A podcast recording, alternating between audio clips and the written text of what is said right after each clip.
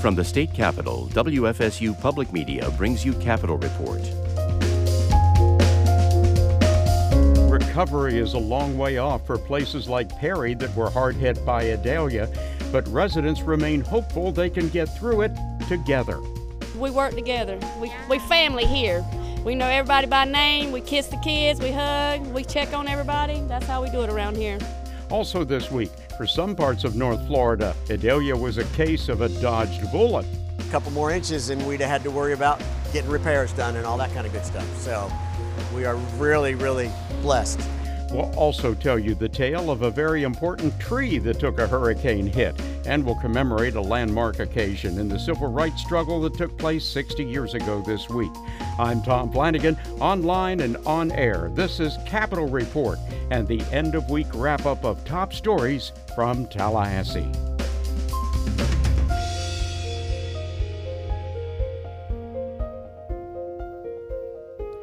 The city of Perry, Florida was hit hard by Hurricane Idalia. The storm knocked out power, damaged homes, and smashed buildings. By Wednesday evening, after the winds and rains had cleared, community members realized recovery would be just as hard. But Regan McCarthy reports as neighbors gathered in the rural Big Bend town, the overall spirit was one of hope and togetherness. In some parts of Perry, the sound of chainsaws is almost enough to drown out the usual singing of cicadas and tree frogs. Families, neighbors, and out of towners are coming together to clear roadways and a path to recovery.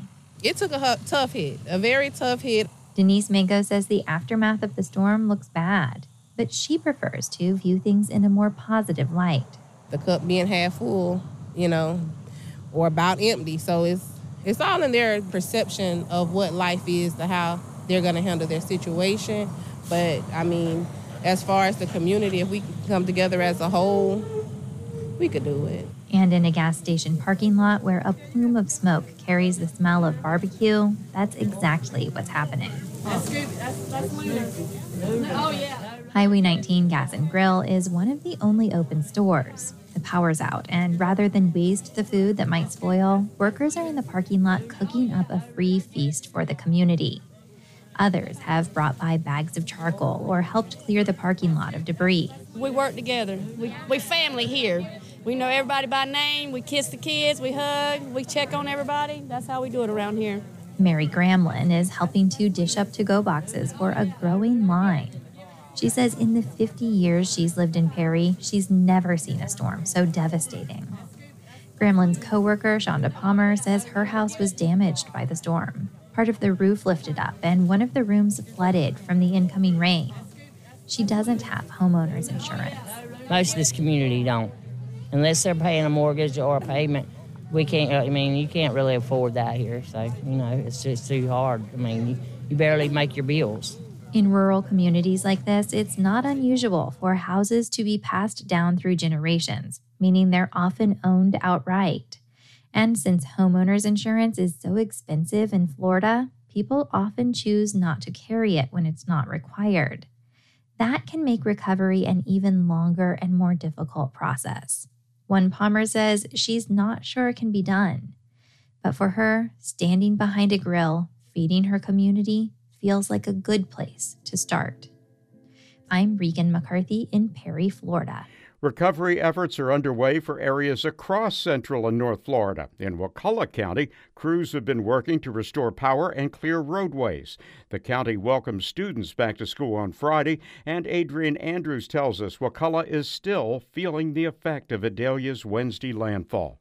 The Wakulla County Sheriff's Office says thousands were without power on Wednesday. But aside from downed trees and power lines, no one suffered any catastrophic loss. Much of the damage was found in the low lying areas along the eastern parts of the county. We got the best part of the side of the storm that you could possibly get. Stanley West is the owner of Riverside Cafe in St. Marks. He says his restaurant held up well during the storm, but all the rain caused the water level to rise, and St. Marks River flooded his bar Thursday morning. For us, we only got six inches in the restaurant, but we are probably the highest point pretty much in St. Marks. Out in our parking lot, there was a foot and a half of water. So Um, we were very grateful. We didn't get anything wet kitchen wise um, and equipment wise. Uh, a couple more inches, and we'd have had to worry about getting repairs done and all that kind of good stuff. Luckily, Wes was able to clean up all the excess water. He says the restaurant will be back open this weekend. As for the rest of the coastal county, things seem to be returning to normal. A once vacant bridge along US Highway 98 is now being used by travelers. Also, the Gulf's waters have calmed down near St. Mark's. Resident Buddy Gaskin says it's like nothing ever happened. I think we lost one tree, a decayed tree. That was about it as far as that goes. Just a lot of branches out in the yard. Like many others, Gaskins was told by the county to evacuate his home, but he decided to stay put throughout the storm. So, are y'all going to leave? So some of them, about half of us did, half of us didn't. Just kind of inconvenient to leave, you know. In a recent Facebook post, Wakulla County commissioners assured residents that all county roads are now clear and free of any trees or power lines. While we do not know how soon the county will regain full power, all traffic lights will continue to run off generators in the meantime. I'm Adrian Andrews.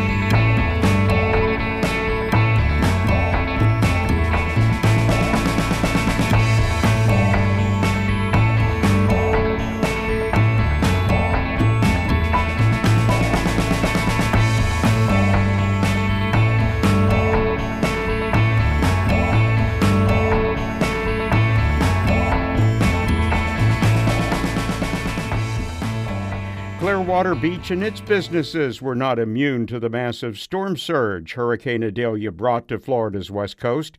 As WUSF's Nancy Guan reports, merchants dependent on tourists hope to make the most of what is usually a busy Labor Day weekend. At the Clearwater Beach Marina, Mark Tilley is unraveling the rope used to moor his 52 foot schooner to the dock. His sailing tour usually takes people out into the Gulf of Mexico, where Hurricane Idalia blew past just the day before. We left a lot of slack in the lines, and the boats came up really high. Storm surge and a king tide flooded the marina's parking lot, drenching Tilley's ticketing hut. And it was about two feet higher than this, maybe three feet higher than what you see right now. Business has been slow this summer, which Tilley attributes to inflation. He says he hopes Labor Day weekend will be one last boost before the season ends. Amber Love runs Captain Memo's pirate cruise in a slip close by. She's hoping she'll be busy too. We've been about 25% down um, with the business, um, but we're working to get that back. Some businesses saw out of town guests cancel reservations because of the storm. So Love says she's relying on locals instead. It's a big weekend, so um, we hope that families will be, you know, inclined to come back and help us get going again. Tilley adds there's one more thing to worry about. I hope it doesn't rain. yeah. The forecast is calling for mostly clear skies, with a chance of showers and thunderstorms. I'm Nancy Guan in Tampa. Calling it heartbreaking, Governor Ron DeSantis on Thursday of this week towards some of the damage left by Hurricane Idalia in Taylor, Dixie, and Levy counties. I think when people lose um, a church, when they lose their home, when they lose a business, uh, you know, you could see. I mean, this was really the, the, the day after the impact. Uh, a lot of these folks in like Horseshoe Beach, they came this morning uh, to see. And so it was all very raw when you have your whole life's work into, say, like a business, it ends up under five feet of water. The White House has approved a federal disaster declaration to assist residents in seven Big Bend counties, including Taylor, where Idalia made landfall as a Category 3 storm. DeSantis said he's also requesting additional aid for the area's fishing industry. We're going to come back, and we're going to get everybody back, and that's going to happen. So I know it's not easy now, I know it's going to be a lot of work, uh, but we will get everyone back on their feet. The state has reported its first confirmed death related to the storm. It involved a traffic accident in the Gainesville area. Coming up on Capitol Report, when hurricanes strike, the filing of a property insurance claim often follows shortly thereafter. We always recommend starting the claim process after a significant property loss as quickly as possible. Of course, we still don't know if a very historic tree in Tallahassee had insurance coverage. It fell when Hurricane Idalia came calling this week. Not every tree fell. Well, the ones that fell probably had some problem with them. And how might Governor DeSantis' response to this week's hurricane impact his political aspirations? Governors here have been tested many, many times on, on this issue. So it can really make or break you, especially as it relates to statewide races. In Florida, there's a very direct connection between hurricanes and property insurance, given the uncertainty of the state's insurance market. WMFE's Talia Blake sought some answers from Mark Friedlander with the Insurance Information Institute. While there's been a lot of volatility in Florida's property insurance market for several years, the insurance industry is in a good capital position to pay claims from the incoming storm. So, some of the issues that we saw that arose during Hurricane, say, Ian and Nicole, we might not see a lot of those issues with this storm or any storms uh, following Idalia, is what you're saying? Yeah. The biggest issue we saw with Hurricane Ian last year was there was one major insurer in Florida that did not have adequate levels of reinsurance protection. That's UPC Insurance. And as we saw a few months later, UPC was declared insolvent, leaving more than 20,000 of its policyholders with unpaid claims from Ian that are now being handled by the Florida Insurance Guarantee Association. This year, the big difference is all Florida residential insurers have had their ratings reaffirmed through various rating agencies, and they all have adequate levels of reinsurance coverage so that they have backstops in place in case they have to pay a high volume of property loss claims from the storm. Mm-hmm. Speaking of the storm and speaking of, you know, if they have a loss, how will the recent changes to Florida's insurance market impact residents if they need to file a claim after Idalia? Biggest change that will impact consumers is now you will have just one year to file a loss claim from a hurricane. In the past, it was three years, then it was changed to two years. And now, with the latest legislation, it's down to one year. And of course, we always recommend starting the claim process after a significant property loss as quickly as possible to make sure you get all the documentation in place, begin the process of having an insurance adjuster look at your damage, and try to get back on your feet as quickly as possible. Mm-hmm. Um, speaking of, you know, making that claim, the first thing that you do after, you know, major loss, I'm wondering, is there anything that people should be doing today to make sure that they're prepared, that their things are in order, any certain documents that they should be looking for? Two points. One is make sure you have copies of your insurance policies and also the contact information for your insurance company or your agent. And then it's also important take a look at your policy so you clearly understand what's covered because various insurance policies come into play for hurricane damage. The other important point is make sure you have a home inventory. That's not only a list of all your possessions, but photos of your possessions as well. Take photos of all of the rooms in your home, the condition of your home, meaning the exterior, try to get the roof into the photo so that you could prove what the condition was of your home before the storm struck versus after the storm if you suffer damage. Oh, that's a really good tip. I've never heard about the taking pictures of your things before a storm. That's a good tip. Our most important piece of advice is be prepared, be safe, heed evacuation orders. We learned last year devastation in Southwest Florida. We saw many fatalities of people drowning from storm surge. It's always best to play it safe. You have insurance coverage for financial protection. It will cover your homes. It will cover your possessions. Those could be replaced Your lives cannot be replaced. So please be very careful. That was Mark Friedlander with the Insurance Information Institute speaking with WMFE's Talia Blake.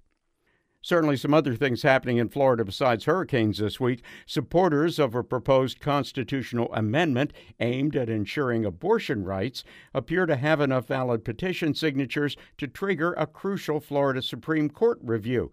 The State Division of Elections website today listed just under 298,000 valid petition signatures for the initiative. That's above the nearly 223,000 signatures needed to lead to a Supreme Court review of the proposed ballot wording. Information on the website also indicated the political committee, Floridians Protecting Freedom, had met a requirement that involves submitting certain amounts of valid petition signatures in at least half of the state's congressional districts.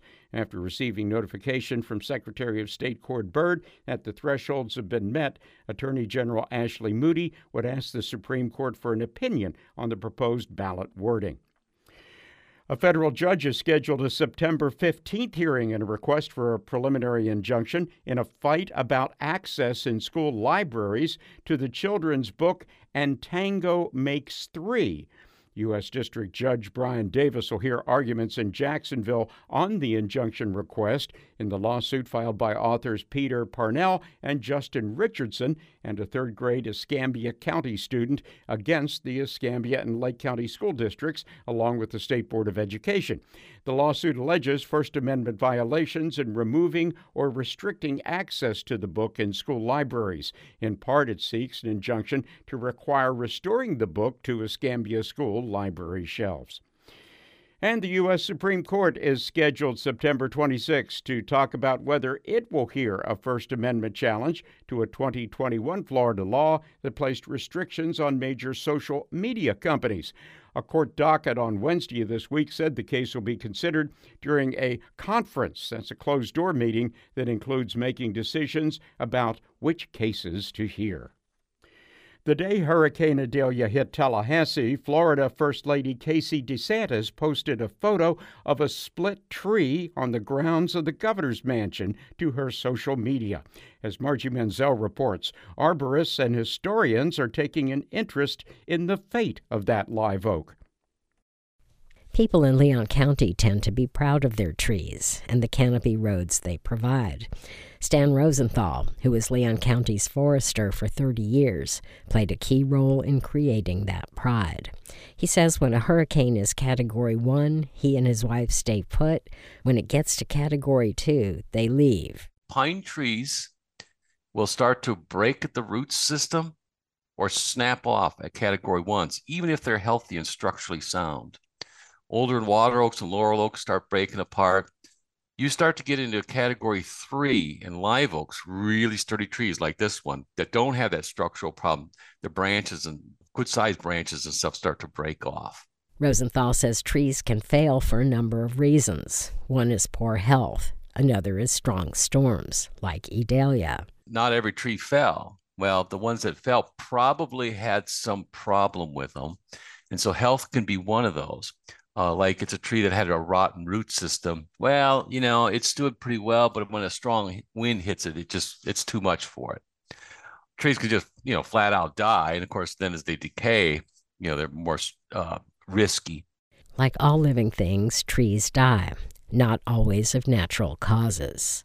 Things we do to trees, like you know, when we have developments and, and we or, or we do construction work around a tree and we cut the root system you know, the University of Florida did a bunch of research on hurricanes and trees. And we know that trees in older subdivisions did better than newer subdivisions because they didn't have all, as much root damage. First Lady Casey DeSantis estimated the fallen trees age at roughly 100 years. Historian Jonathan Lammers has been studying aerial photos of the governor's mansion to search for the tree in years past. And there's no tree there in 1941. At that time, there was the previous governor's mansion, which was torn down and rebuilt in 1956. And based on an aerial photo from the mid 60s, it looks like the tree that fell that that fell down was most likely planted when the new governor's mansion was was built in the 1950s. And so we're looking at a tree that's probably around 70 years old or so. Lammers says it takes 70 to 100 years for live oaks to get to adulthood. And once they get up to that size, you're also looking at the fact that they are little islands, biological islands unto themselves. There are communities of insects and birds and other animals that use these trees. They really are little arks of life.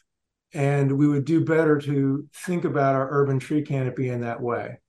Regardless of its age, the live oak at the governor's mansion had become synonymous with the house at the time of its demise. On Thursday, WFSU went to the governor's mansion to view the tree, but wasn't allowed on the grounds. Officers said the remains of the tree had already been removed. I'm Margie Menzel.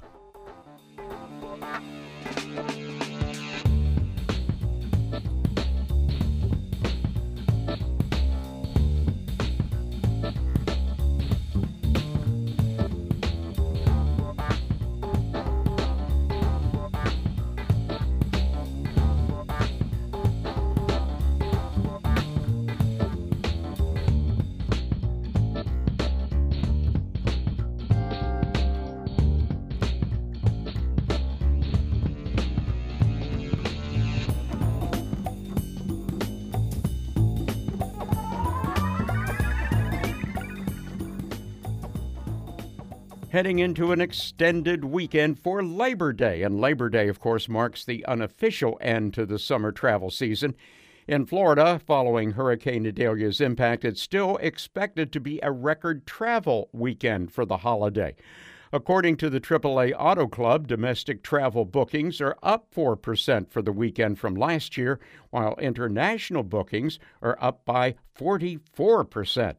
For those driving, gas prices are $3.69 for a gallon of regular unleaded, and that's up 11 cents per gallon from last year. AAA spokesman Mark Jenkins says drivers should plan ahead as the roads will be busy all weekend long. Orlando is one of the top five domestic travel destinations this weekend, while cruise bookings out of Florida ports are up 19% in comparison to a year ago. You're listening to Capital Report from WFSU Public Media. I'm Tom Flanagan. Finally, this week, a racially motivated shooting in Jacksonville and a major hurricane have challenged Florida this week, as we've been reporting. As Lynn Hatter tells us, the state's governor is running for president and was put to the ultimate national test as he faced two crises that, as political scientists and watchers say, have the potential to make or break candidates. When a racist gunman killed three people at a Jacksonville Dollar General store Saturday, Governor Ron DeSantis showed up and got booed.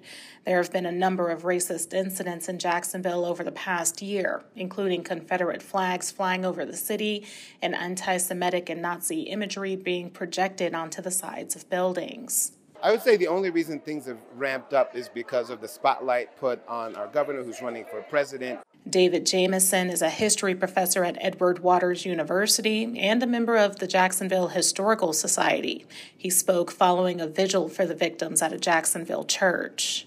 A lot of the policies have more national uh, get more national attention than than otherwise, but I think on the ground, the people of Jacksonville are not generally are not buying into it. DeSantis has made a so called war on woke a political hallmark. Some see those efforts as attempts to whitewash history, while supporters view it as correcting political correctness gone too far.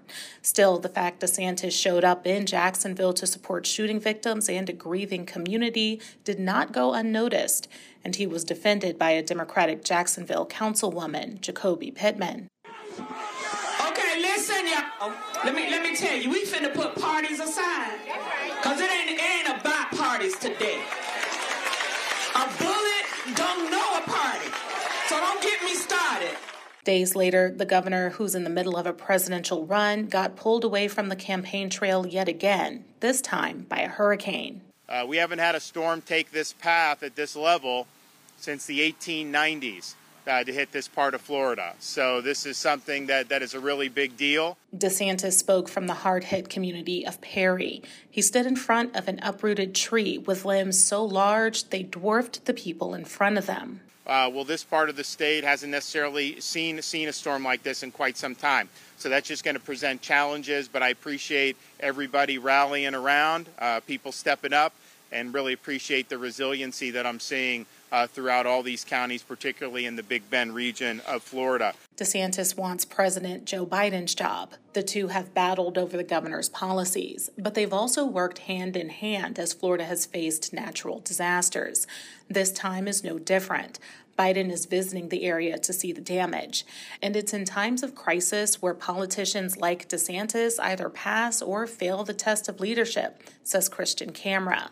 He's a longtime political analyst and activist in Republican circles. Yeah, I think the crisis uh, presents a, an opportunity for voters to see how a candidate is actually going to operate under pressure. And, um, you know, here in Florida, unfortunately, we're a, a disaster prone state. So, uh, you know, our, our, our governors here have been tested many, many times on, on this issue. And so it can really make or break you, especially as it relates to statewide races. And that shooting in Jacksonville? Look, let's be honest, our politics has gotten so vitriolic that mm-hmm. everything is politicized, including tragedies like this. So he knew, uh, or he had to know, that there was going to be some some heckling and some you know un- unwelcome type uh, uh, responses by some folks in the crowd.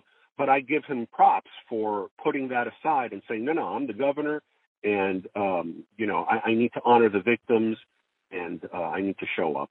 A true leader understands that they sometimes have to walk into situations where they know they will not be received well, but the, the, crisis demands action. Susan MacManus is a political scientist, professor emeritus at the University of South Florida, and a longtime observer of Florida politics. She says what she's seen from DeSantis in the past week is an example of a person who is action oriented. The governor is sending funding to Edward Waters University, an HBCU, to shore up security. That's where the shooter was first spotted before being scared off by a security guard. DeSantis has also promised funding for the victims' families, and he was in the state before the hurricane, during it, and has remained after. It's certainly helped him so far in that he's getting a lot of national uh, attention that is of a non political uh, nature. The fact that people are seeing him in his role as governor and not as a presidential candidate MacManus believes Republican primary voters are paying attention. But would he rather have had this situation not happen with the crises? Of course, he would have rather that. But almost every media outlet that I've been looking at, whether it's television or print media or radio or social media, he's getting good marks for his handling, uh, particularly the hurricane situation. Never underestimate the power of showing up and showing that you care, says MacManus. She gives DeSantis high marks for that. I'm Lynn Hatter. Our regular Capitol Report correspondents are Adrian Andrews, Lynn Hatter, Regan McCarthy, and Margie Menzel. Thanks also to Nancy Guan and Talia Blake. Technical support for Capitol Report comes from Evan Rossi, and I'm Tom Flanagan. Join us again next week online and on air for more reports from the state capitol.